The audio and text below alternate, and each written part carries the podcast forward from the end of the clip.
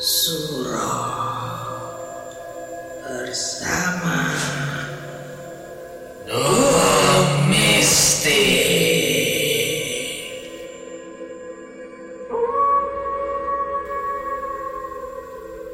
Assalamualaikum warahmatullahi wabarakatuh Rahayu, rahayu, rahayu mulyaning jagat Sugeng dalu dulu-dulu satu suro.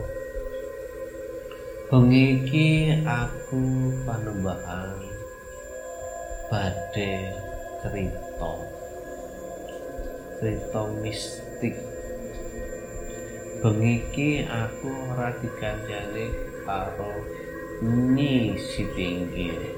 Mergone Nyi Sitinggil tas e semedi dateng Gunung Anyar. Cerita iki judule ambengku digoyang demit. Iki kisone dulur pei. Wae tak critakno kejadiane.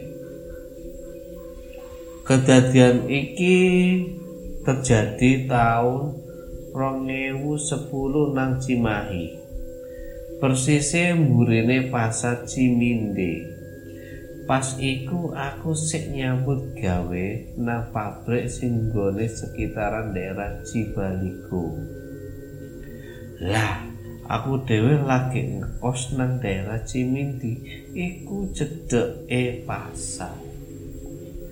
Kos-kosan kuwi iku isine ana papat kamar tapi sing isik mek loro.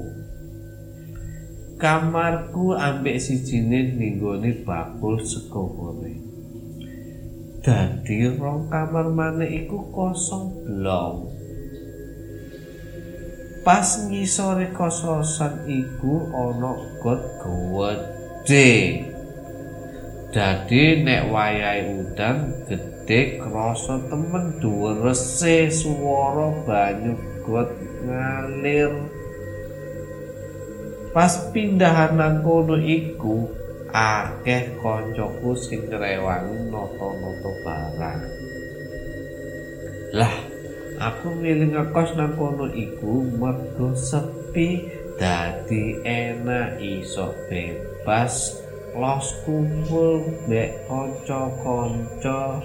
Bendino aku mulai kerja mesti kosku iku kebek ditekani kanca-kancaku. Sampai jam loro isuk yo rame. Malah sampai subuh yo sik ono sing melekan nang kosku. Aku gak masalah sih. Seneng ae polahe dadi gak sepi nek pas dino kerja mesti akeh kancaku melekan aku yo turu ae. Polahe sesuke lak kudu nyambut gawe. Tapi nek wae malam minggu yo tak losno ae sampai isu pirang-pirang wulan ngekos nang kono yo wis biasa ben dino situasine kaya ngono. Dino iki dino minggu arek-arek wis rencana kumpul melekan kaya biasae. Lah kok dilalah? Ket jam 5 sore sampai jam 8 bengi udane lho belas ora mandek-mandek. Aku wis mulai bingung ya sepi rasanya tak SMS arek-arek iku maklum durung ana WA pas jaman sakmono. HP ku ya sik model lawas. Akhirnya konco-konco balesi SMS ku. Jare padha gak sido budal polahe udane terus nemen gak mandek ya wis lah pasal wae. Aku akhirnya ngrungokno radio dhewean radioku sing rada rosokan wisak. Pas iku udane wis karek gerimis tok. Tak delok wis jam setengah sebelas bengi. Lah kok moro-moro gak ana angin, gak ana badai, radioku mati dhewe. Belas gak ana suarane tak jajal benakno ya kok iya gak iso. Wasut ancene ya wis lah. Tak turu ae timbang emosi. Moto iku wis limang buat tapi kok sik gak iso sik turu ngono Olahe rada gelisah rasane gak enak atiku tak delok wis Hai, udah tahu belum di Surabaya ada kuliner ayam goreng hits yang rasanya endol banget. Kalian lagi mager aja nih di rumah karena khawatir untuk pergi ke mana-mana. Gak masalah, tinggal order aja di nomor WhatsApp 0878 549 25935. Beres deh. So, buruan ya pada nyobain, gak bakal nyesel.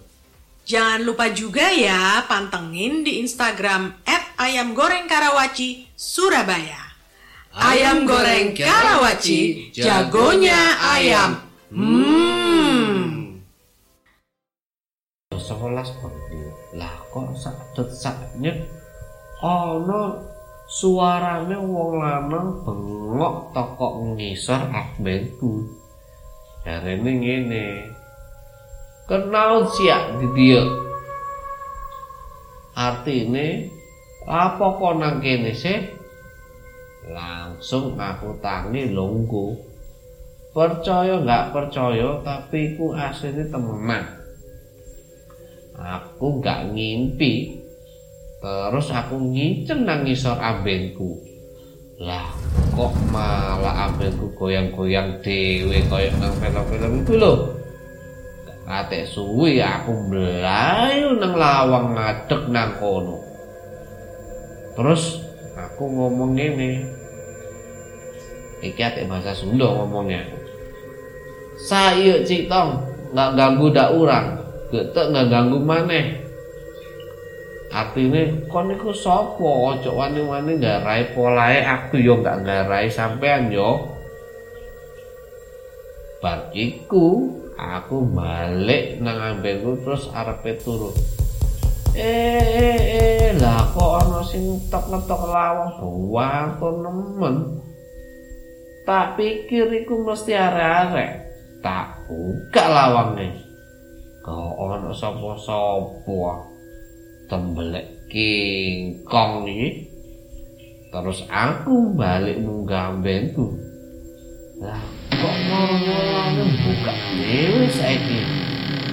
Ampun Gusti, rasanya enggak karuan hatiku blodak ambiar ambiar.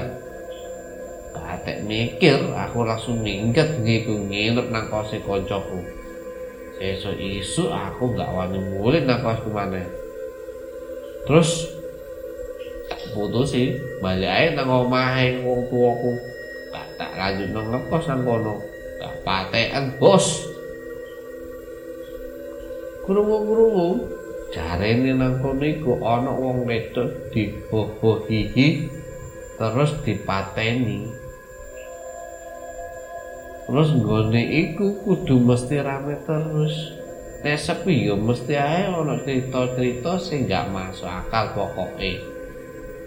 Sing akeh sajane cerita-cerita mistisku sing liyane. Kapan-kapan tak critakno ya. Suwun dulu-dulu wis ngrungokno critaku muga-muga awake dhewe diparingi slamet kambek Gusti Allah. Ya dulur-dulur iku mau ceritane teko dulur pei ambene digoyang demit. Ambenku apa sih? Ambenku tempat tidur. Digoyang-goyang karo demit. Nah, ceritane storine iku biyen ana arek wedok sing diajak turu nang kono digasak. Mari digasak. Ikune diajak seks terus arek wedok iku dipateni. Yo BE iku kayak tanda. Jaluk didungakno roe. Ben gak ketayangan. Yo dulu-dulu lek gak iso turu sak turu yo maca du donga maca doa dikiran dalam hati ya. Jaluk diparingi keselamatan karo Gusti Allah. Wis ngono ae critane dulur-dulur mugi-mugi menghibur. Kanggo dulur-dulur satu suro matur nuwun. Assalamualaikum warahmatullahi wabarakatuh Rahayu, rahayu, rahayu, rahayu mulyaning jaga